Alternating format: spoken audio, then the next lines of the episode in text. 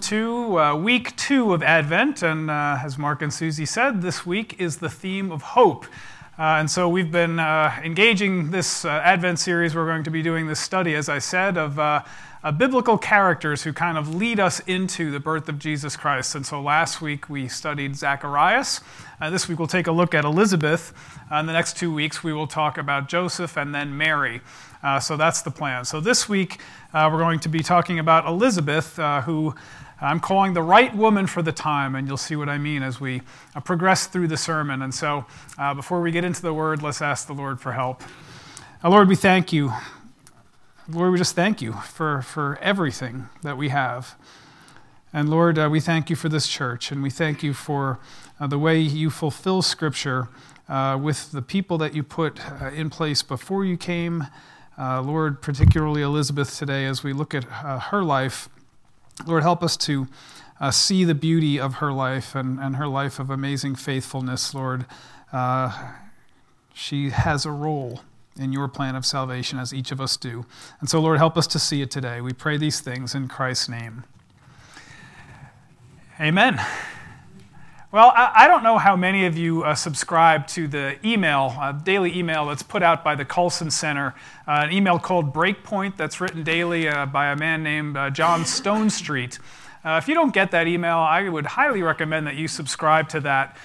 really interesting cultural insights that he provides every day. and their mission statement is to is to help Christians to live out their faith with clarity, confidence, and courage in our own cultural moment. And so uh, I just find it to be very interesting and, and applicable often. Uh, and this past Wednesday, uh, his, uh, his daily email was about unsung women uh, of the faith and, and people who are uh, doing great things, women who are doing great things around the world right now. And he mentioned several women, and a couple of them caught my eye. There was this one woman who's ministering in Africa now, and I can't pronounce her name, but she goes by the name of Uju, and she's been very instrumental in uh, Africa in this uh, ministry that she started called Culture of Life Africa and it's having a significant effect on uh, reducing the number of abortions uh, that happen in Africa and also in uh, battling against what is called uh, sexual progressiveness, sexual ethics, or progressiveness in sexual ethics, I guess you could say. she's been trying to fight for biblical sexual ethics and so she's a woman who's fighting hard for those things. And uh, he also mentioned a woman by the name of Lila Rose, who you may have heard of. Uh, when she was 15 years old, she started a ministry called Live Action. And since then, she's been ministering in schools and she goes to youth groups and she talks to young ladies about uh, sexual ethics and, and uh, particularly about the ills of abortion and, and, what that is to our society. And uh, she even went undercover and exposed some of Planned Parenthood's unethical practices. So when you uh, read about those things, she's responsible for some of that. And just think about how young she was when she was doing these things. It's amazing uh, how God uses people. And she's a major leader in the pro life movement right now. And uh, so many of us may know some of these names, many of us don't know some of these names. Uh, they're unsung uh, women who are heroes of the faith in our cultural uh, context today. And when we think about great heroes of the Bible, you know, the first people who come to mind, of course, we think of the patriarchs, Abraham and, and the other patriarchs, and Moses and David and Solomon in the Old Testament. And in the New Testament, we think about Paul and the apostles. And when we think about great women heroes of the faith, there certainly are many. We, we talk about Mary and, and Ruth and Sarah and Rahab and even Deborah. Uh, but not often does Elizabeth come to mind as one of the first people in the forefront of our minds. In fact, uh, she's not even the most uh, talked about person in her own marriage. Uh, Luke really stresses the ministry to Zacharias uh, more than he does Elizabeth. But Elizabeth, uh, she's a woman of very strong faith, and we see that in her story here. the name Elizabeth means God keeps his oaths uh, which is really amazing when you think about it, particularly in light of her story uh, that we'll talk about today, because God uh, made a promise to Zacharias, and, and Elizabeth clearly trusted God to keep his oaths. And last week, uh, as you'll remember, we were reminded uh, that while Zacharias was ministering in the temple, this amazing thing happened to her, uh, to him, and it, it's a fantastic, it's an unbelievable story. And when he turned, uh, returned to Elizabeth to tell the story, he couldn't even speak to tell the story. So he has to ask for a writing tablet, and I can imagine uh, that the, the story went something like this uh, uh, Honey, you're not going to believe this. Uh, but while I was ministering in the temple last week, the angel Gabriel came to visit me, and he said, You and I are going to have a son. And I imagine her starting to laugh at that moment. Not only a son, Zacharias would say, but the forerunner, the forerunner of the Messiah that both Malachi and Isaiah wrote about. Uh, and I can imagine uh, Elizabeth's response. I can imagine her saying something like, uh, You know, Zacharias, uh, I've heard some lines in my day, but that one takes the cake. Uh, we are way too old to have children, and so uh, that's not going to work. But I can imagine, though, when you think about it, that after uh, Zacharias showed her that he could not speak, and, and Zacharias uh, had this testimony of how uh, uh, Gabriel came and visited and said these things, Elizabeth came to believe, after she picked her jaw up off the floor, of course, she came to believe that she was going to be the mother of the forerunner. And we know that because of her actions. Uh, and we see that God wanted to use her in a particular moment in time. And what we see here then is that God often asks us to be willing participants in his plans. So we read verses 24 and 25. After these days, Elizabeth, his wife, became pregnant. And she kept herself in seclusion for five months, saying, This is the way that the Lord has dealt with me in the days when he looked with favor upon me to take away my disgrace among men. So, what I want us to see first here is that Elizabeth conceived naturally. You know, it would have been easy, certainly, for God to choose a couple who was still in their childbearing years to be uh, the, the parents of John the Baptist, but God didn't do that. God chose this couple that was advanced in years, in fact, well past the age of childbearing, uh, so that everyone would know that it was God who performed that miracle, and no human could take credit for it. Now, we don't know how old Zacharias and Elizabeth were. Uh, the Bible only tells us that they were advanced in years. Now, life expectancy was much shorter in those days than it is in our day, so advanced in years could have meant 40s or 50s, perhaps, or maybe older, uh, but it, it, could have been younger. Uh, and we don't know how long it took for God to fulfill this promise either. Uh, but what we do know is that Elizabeth conceived naturally. This was not going to be a virgin birth like Mary was going to experience. Zacharias and Elizabeth had normal relations, and they participated in God's plan to fulfill uh, his promise for a Messiah by faith, since they were too old to conceive by human standards. Now, God wants us to participate in his plans as well. Uh, we learned last week that God can use disobedient, unwilling people uh, to accomplish his purposes, even if they don't want to participate. Uh, we learned last week about Abraham and Moses and Jonas and Zechariah, just being reminded of them and, and their journey towards what God had for them. Uh, and remember, he had to, or he caused Abraham to suffer the consequences of his impatience by having this child with Hagar rather than waiting for him to have the child with uh, Sarah.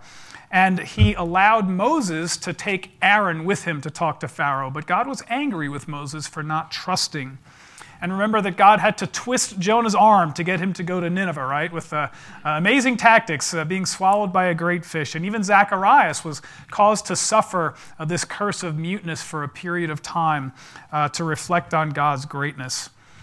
And God has a plan for each of us, too. And some of us in the past may have resisted God's calling, a call that we knew that He had on our lives, and we may have faced discipline for that.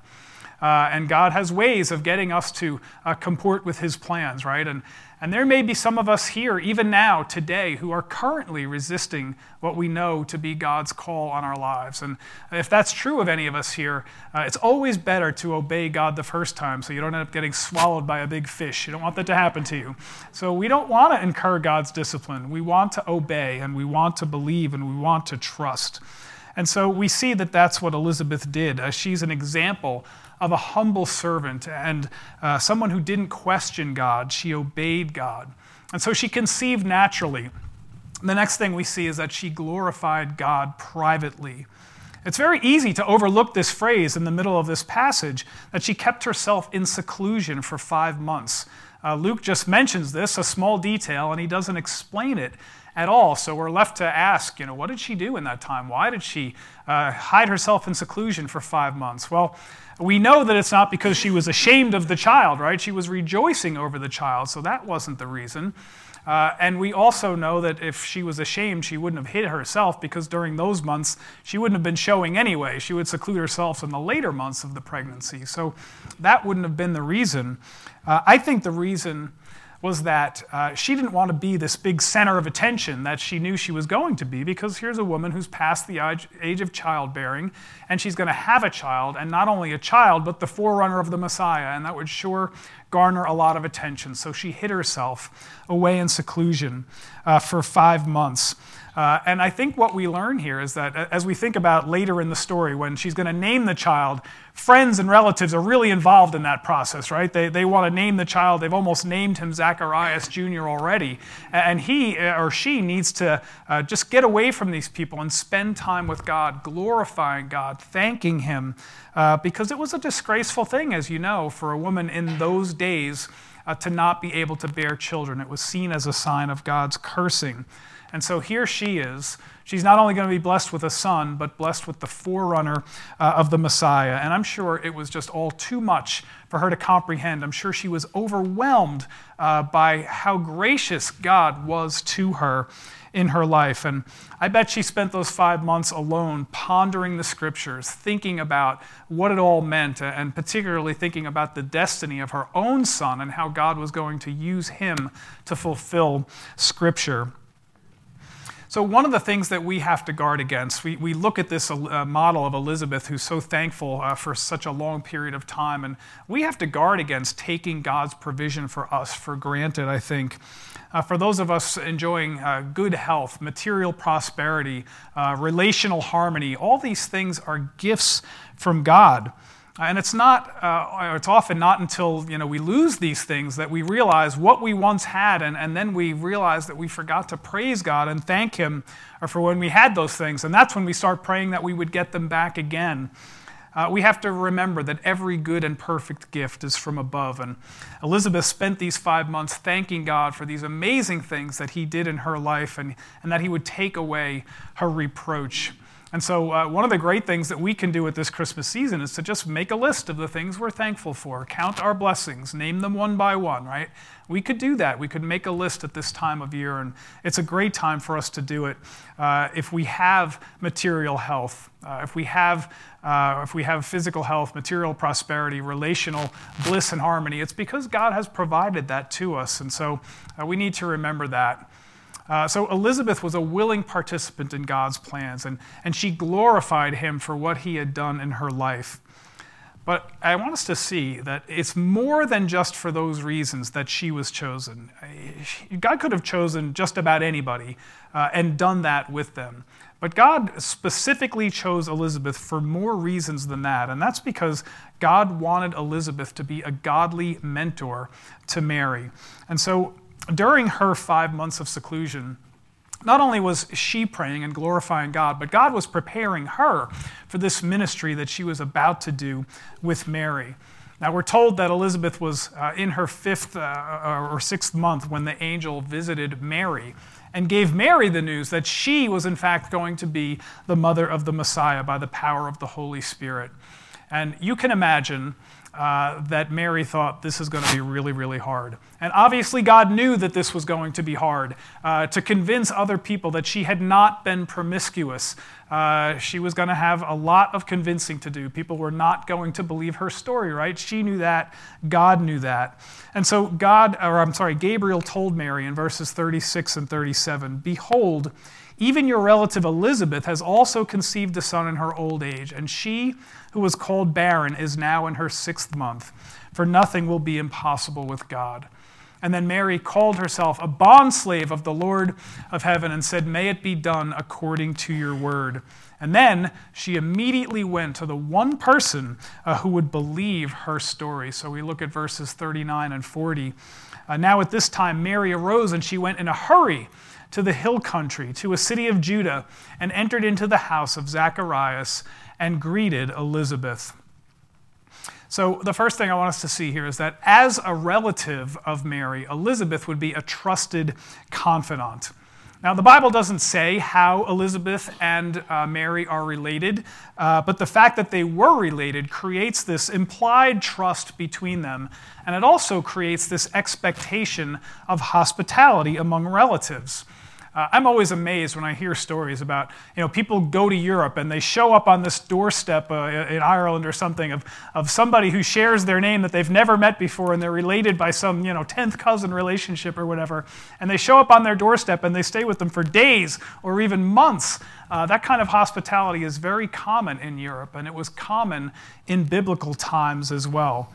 And so the angel met Mary in Nazareth. We know that. And uh, this is uh, Nazareth now. There's a church called the Church of the Annunciation that's built over the site where Gabriel uh, visited Mary. And inside that church, there are, there's this grotto, the place where it supposedly actually happened that Mary visited, uh, visited with Gabriel. Inside that little cul de sac there, that little nook, and uh, here's a close up of it. So that's where it happened. a church is built over it now.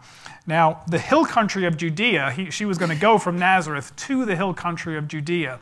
That was no easy hike. Uh, I'll show it to you on a map what that looks like. That's Nazareth all the way up in the north. So she would have to uh, walk to the Jordan River, down that uh, Jordan River Valley, and then up into the hill country. That's a walk of some 80 miles or so, uh, which is not an easy walk for a young woman uh, and a pregnant woman at that. So uh, we have to consider that, that, the, that she really wanted to get to Elizabeth.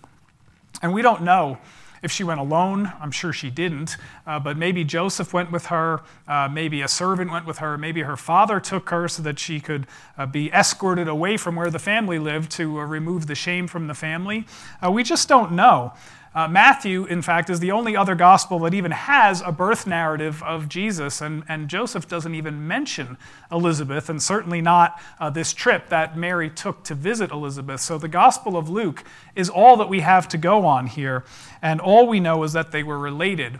But Gabriel's mentioning of Elizabeth prompted Mary to get up and go see her. Now remember that Elizabeth is she's past the age of childbearing, so she's at least old enough to be Mary's mother and probably old enough to even be her grandmother. And so uh, that's a significant age difference. She's got significant life experience, and, and, and she also had not only life experience, but then the love that a relative would have the love of an aunt or a cousin. And so the compassion to care for Mary in what would most certainly be a very difficult time. But most important of all, uh, beyond all those things, was that Elizabeth had just herself experienced the miraculous, right? That she had been given uh, this child when she's past the age of childbearing in her womb. And so, if anyone was going to believe Mary's story, Elizabeth would believe her story. And so that's where Mary went, because with God, nothing is impossible. So God chose her, a godly woman, and we're going to see in this next section that God filled her with the Holy Spirit. Verse 41 When Elizabeth heard Mary's greeting, the baby leaped in her womb, and Elizabeth was filled with the Holy Spirit. Now, let, us just put ourselves in Mary's shoes for a second. You know, she's 14, 15, 16, 17, something like that. Uh, can you imagine how nervous she must have been uh, taking this trip to Elizabeth and, and going to have to tell her uh, this story? Uh, Elizabeth didn't even know that she was coming, as far as we know, and Mary had news to tell. And it could certainly be embarrassing news. It would be embarrassing news. And she could have been spurned and rejected and turned out and called a harlot or who else, or who, who knows what else she may have been called. Uh, and Luke doesn't even record what greeting Mary says. Uh, she walked in the door, she said something. Uh, as far as we know, Mary never even got the story out about what happened, and immediately Elizabeth uh, talks about what, uh, what happened with her. Luke says that uh, uh, Mary greeted Elizabeth, the baby leaped in her womb, and then she too was filled with the Holy Spirit. So Remember, we were told last week, uh, Gabriel told Zacharias that the child in Elizabeth's womb would be uh, filled with the Holy Spirit from the time that he was in the womb. And so now you have the baby is filled with the Holy Spirit, and now Elizabeth too is filled with the Holy Spirit.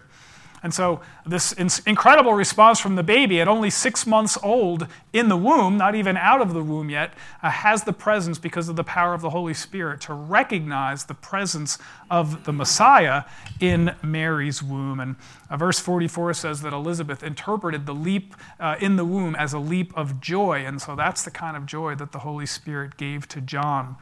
And the same spirit that caused John's spiritual awareness also caused Elizabeth to burst into praise. And here's what she said She cried out with a loud voice and said, Blessed are you among women, and blessed is the fruit of your womb. And how has it happened to me that the mother of my Lord would come to me? For behold, when the sound of your greeting reached my ears, the baby leaped in my womb for joy. And blessed is she who believed that there would be a fulfillment of what had been spoken to her by the Lord. And so, you know, we're all very familiar with Acts chapter 2 and how the Holy Spirit came upon all those people. But fillings of the Holy Spirit happen before Pentecost too. And it happens particularly around birth narratives. And we see that here in this story, uh, especially with Zacharias. He prophesied when he was filled with the Holy Spirit. And remember also Simeon when Joseph and Mary took uh, Jesus uh, to him uh, at the, after the eighth day the, at the temple, Simeon also prophesied by the power of the Holy Spirit about what would happen in Jesus' life and in Mary's life as well. And here Elizabeth spoke about things that could only have been revealed to her by the Holy Spirit. And what a testimony and prophecy by Elizabeth. She called Mary blessed among women. That's a comparative term. It means that she's most blessed among all women because of the child that she carried. And Elizabeth blessed the fruit of her womb, which is a phrase that uh, we could find a few times in the Old Testament, particularly uh, Deuteronomy chapter 7, verse 13, as God is promising blessings for obedience. He says, I will love you and I will bless you and I will multiply you and I will bless the fruit of your womb. So Elizabeth knew her uh, Old Testament scriptures. And verse 43, she considered herself honored by Mary's presence, even though she was the older of the two by far, right? She called Mary the mother of my Lord, which is a very prestigious title, but it's meant to honor the child more than it is meant to honor Mary. Uh, and yet, still, the Holy Spirit revealed this truth to her about the child that Mary carried. And Elizabeth rejoiced, even though her role was lesser than Mary's role. And the baby leaped in her womb, rejoicing at his presence. And then, verse 45, uh, she blesses Mary again because she believed uh, that the Lord was going to fulfill these promises that the Lord had spoken to her. Now, back to Mary again. Mary has walked in the door, she's greeted Elizabeth, and that's it. And then Elizabeth bursts into song. Mary's still nervous. She's shaking like a leaf, probably, because she's got to tell this news. Now, imagine how comforting these words of Elizabeth must have been to Mary as her fears are alleviated and she realizes that she has a friend and a confidant in Elizabeth, someone she could feel safe uh, talking to and sharing the difficulty of this burden that she had. And so she felt so safe that, in fact, she burst into a praise of song herself, uh, what we know as Mary's Magnificat. Uh, the Magnificat, Magnificat is, is a Latin word. It's the first word of Mary's praise in Latin, and so that's why it's called that. Uh, so she bursts into this uh, incredible song. And then she decided to spend three months with Elizabeth. Now, remember that Elizabeth is six months pregnant at this time. So add three months, and so we understand that uh, Elizabeth is. She's at her due date by the time uh, Mary is ready to go home. Uh, and so I just imagine the conversations that they must have had between the two of these ladies. Can you imagine uh, sharing the details about their divine revelations and about their miraculous conceptions and about the futures of the children that they were both carrying? It must have been an incredible time of sweet fellowship for these two, especially for the younger and unmarried Mary. And I'm told that uh, there's a special bonding that happens among pregnant women. And uh, uh, men, we can't understand it, but when two women are carrying children, uh, there's a bond that's created between them. And uh, aside from everything else that Mary and Elizabeth had in common, uh, that presence of being pregnant together was really something special. And the presence of the Holy Spirit as well adds to the whole story. And it changed them both. So just look at what the Holy Spirit did in the life of Zacharias and Elizabeth, and even John while he's still in the womb. uh, we see that when we are filled with the Holy Spirit, a, a complete change happens. Uh, the Holy Spirit guides and He leads and He reveals and He teaches us things. And He makes us more compassionate, more caring, more loving. And we see all of these things in Elizabeth. And we also see in Elizabeth that she is completely selfless. She never bragged about this child that she was carrying, even though it was a miraculous thing that she was carrying this child at all. She never bragged about this child. She never said anything about this child except for the fact that he leaped for joy at the presence of Mary's child. And there wasn't a hint of jealousy between Elizabeth and Mary because uh, her child was the forerunner only, and her child was the child who was the promised Messiah. In fact, there was no comparison at all, except that uh, Elizabeth willingly put herself below Mary and said, Blessed are you among all women, Mary. And so it's a lesson for us that comparing ourselves with others leads to all kinds of evil, uh, pride, jealousy, envy. We, we have to watch out for these things. God has a plan for each one of us, so we don't compare ourselves to somebody else. We just fulfill the plan that God has for our lives without comparing ourselves. And so Elizabeth understood that. She's a mature woman. She knows what God's plan is for her, and she willingly accepted it. And she's filled with the Holy Spirit, as, as is shown by her humility.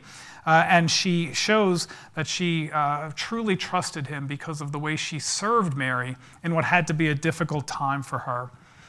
So we ask ourselves then, how has the Holy Spirit changed us? Uh, when we have the Holy Spirit, a change happens to us. Uh, for example, uh, maybe you used to swear like a sailor, but when those words uh, approach the tip of your tongue now, it doesn't feel right to you and they don't come out anymore. And that's a good thing. Uh, maybe uh, you've been uh, perhaps careful with money in your lifetime uh, and, and, you weren't really that eager to look for people who need help uh, financially, but now you look for opportunities to help people who are in need. And those are just a couple of examples of how our lives become different after we become Christians. Uh, but we should all be able to say, This is how I was before the Holy Spirit, and this is how I am now. We should have a testimony where we can say that. I had fallen out of touch uh, with my roommate from law school uh, for many years, uh, and uh, we recently uh, reconnected. Uh, and to the astonishment of both of us, we are both believers now. and that's something that neither one of us would ever have believed of the other back in the day, I can assure you. and he's been reminding me of some of the things that we did back then. Uh, I prefer that he wouldn't, actually. Uh, but he has been reminding me of some of the things. And, and uh, I laugh, I guess, at some of the stories, but I cringe too. I can't believe some of the things that I did, that we did, that are, are embarrassing uh, as, as can be. But uh, one thing I do have is a testimony of what the Holy Spirit did in my life. I can certainly point to these stories that uh, he's been reminding me of and saying, well, that's, that's what I was like BC, before Christ. And now uh, this is what I'm like after Christ. And so we all ought to have a testimony like that. Can we say uh, unequivocally that uh, this is how I was and now this is how I am? Uh, that's what the Holy Spirit does. He changes us from the inside out. And now we should look different from the rest of the world. And, and we understand that because Elizabeth was filled with the Holy Spirit, she was uh, the best friend that Mary uh, could ever have had. You know, Mary would have most certainly fretted that the world would reject her and they would ridicule her, and she was right. Remember, her own husband uh, to be, her fiance Joseph, uh, planned to divorce her quietly. But Elizabeth nurtured her, and Elizabeth cared for her. And during their time together, Mary was strengthened. And she was prepared to go home now, and she was uh, prepared to boldly face whatever accusations or whatever ridicule would come her way. Remember, she would have come to Elizabeth just a few months later, exactly the opposite a scared young teenager carrying this baby uh, in what everybody else would perceive to be out of wedlock. And now she goes back ready to face them. And I attribute much of Mary's boldness to her time spent with this godly woman in Elizabeth. So, God specifically chose Elizabeth, uh, used her for this person, uh, for this purpose. Uh, Elizabeth was uniquely positioned uh, as a relative and an older woman uh, to mentor Mary. Uh, and verse 56 says that Mary stayed with her for three months and then she returned home. And we'll pick up Mary's story in a couple weeks. Uh, but for now, it's time for us to revisit the, the birth story uh, for Elizabeth to accomplish her own mission in God's plan of salvation. And so we'll look at the birth of John the Baptist. And what we see here is that Elizabeth was a pillar of faith and obedience, verses 57 to 60. Now the time had come for Elizabeth to give birth, and she gave birth to a son. Her neighbors and her relatives heard that the Lord had displayed his great mercy toward her, and they were rejoicing with her. And it happened that on the eighth day they came to circumcise the child, and they were going to call him Zacharias after his father. But his mother answered and said, No, indeed, but he shall be called John.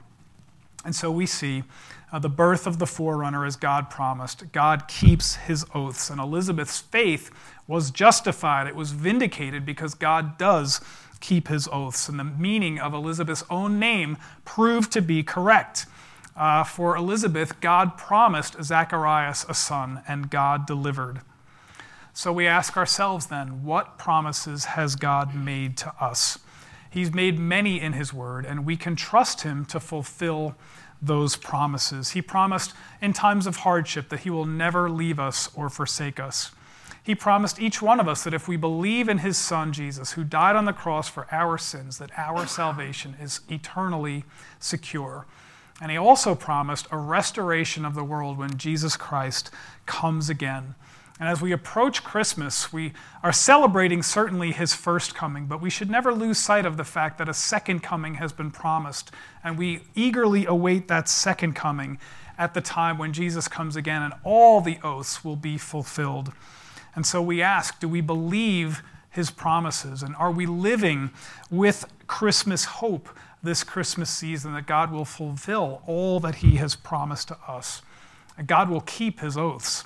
Elizabeth trusted that he would. Now remember, Zacharias' faith faltered, but Elizabeth's faith never did. Zacharias hears the news firsthand from the angel Gabriel, and he does not believe. Uh, Elizabeth hears the news secondhand from her mute husband, and she does believe, uh, which is an incredible testimony. Now, uh, I'm sure that it certainly helped that he couldn't speak and he was writing on a tablet and he, he was not able to communicate any other way. I'm sure that helped her believe, but uh, I want her to get credit for never questioning uh, what Zacharias uh, told her. Even Mary said to Gabriel, How can these things be so?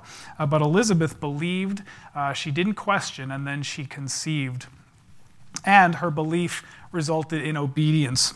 Elizabeth was the first to say, No, indeed, but he shall be called John.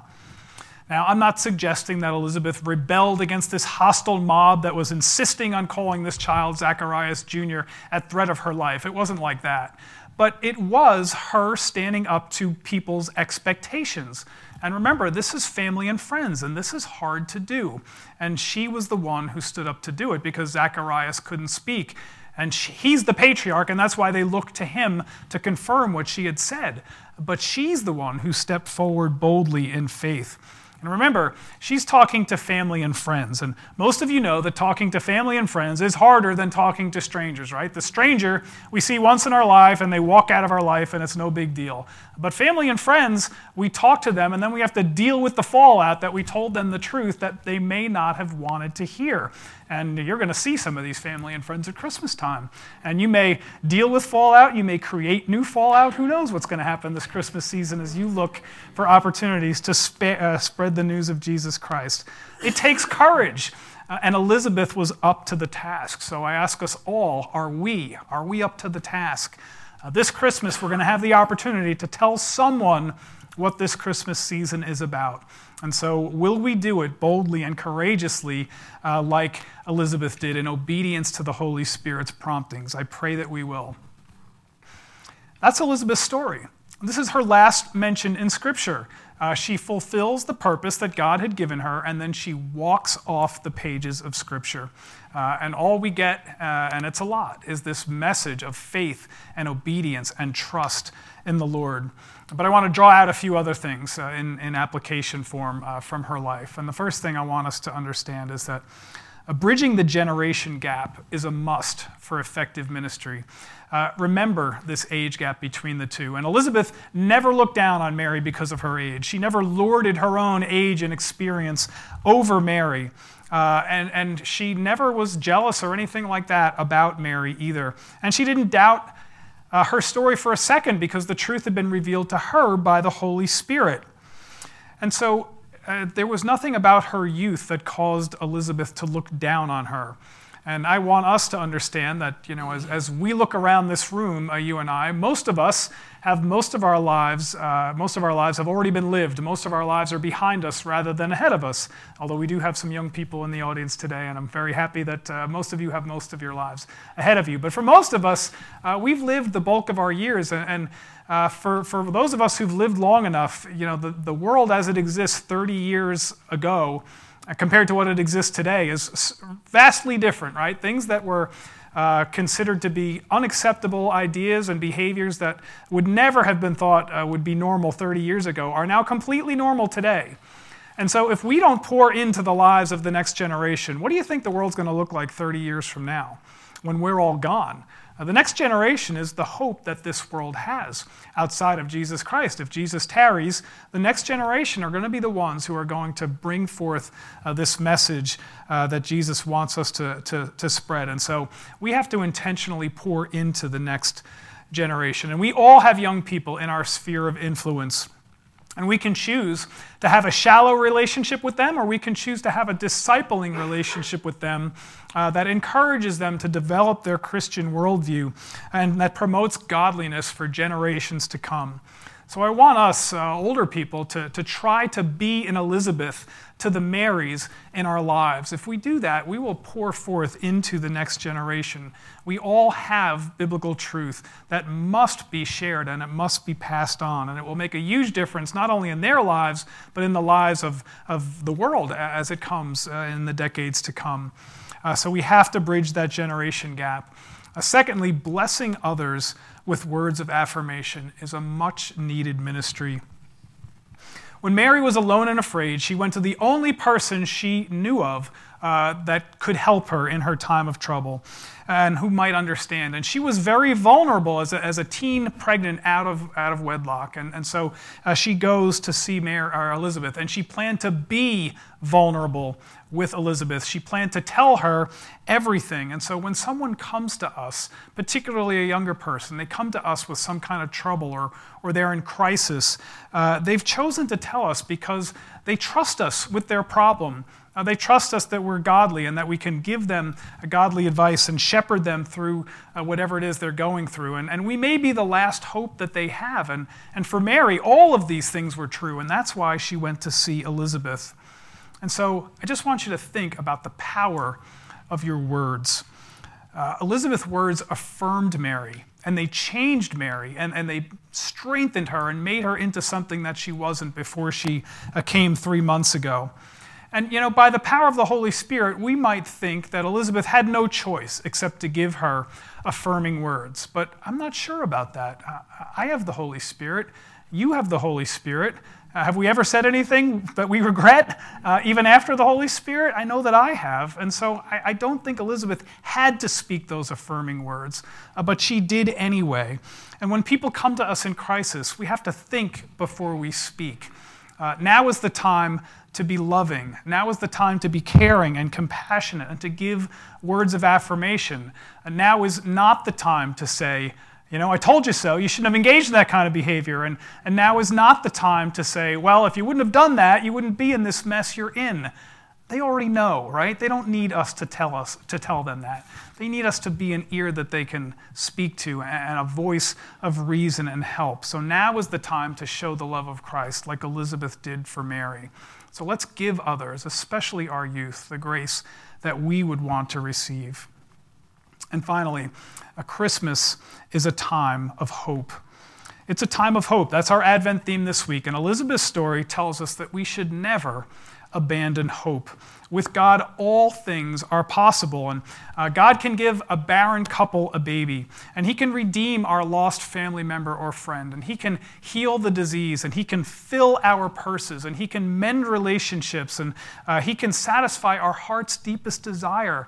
Uh, he can do all these things, and we have to have that kind of hope this Christmas season. And He is our hope. Elizabeth and Zacharias had the assurance from God that uh, they were going to bear the forerunner for the Messiah who was coming the first time. And we have the blessed assurance that Jesus is going to come a second time. And when he comes, uh, we will be saved and taken to heaven for all eternity. And we should live every day with the hope that today could be that day. And while we wait, we should never stop praying for our lost family members and friends because he is the God of all hope. And we should never stop praying for bad circumstances to change and for God to use those circumstances to change us the way He wants to. But the Christmas uh, miracle, the miracle of Jesus' birth, uh, proves that anything is possible. So I pray that we will live this Christmas season in the hope and the joy and the love and the peace that comes from the birth of our Messiah. Let's pray. Lord God, uh, this this life that Elizabeth led is really something special. She is only given a few verses in Scripture, and yet there is so much in there when we dig in and, and see just the, the, the life that she led, the, the, the faithfulness that she lived with, the way she trusted you and obeyed you, Lord. Uh, she was a pillar of faith. And Lord, I pray that we take the lessons from her life and live them our own, in our own lives. Lord, we thank you for Jesus, the reason for the season. We celebrate his coming and we eagerly look forward to his next coming. Uh, Lord, uh, while, while uh, we wait, we pray that we will be your hands and feet in this world. Lord, help us to tell everybody who you would have to know about this glorious Savior. We pray these things in Christ's name, Lord. Amen.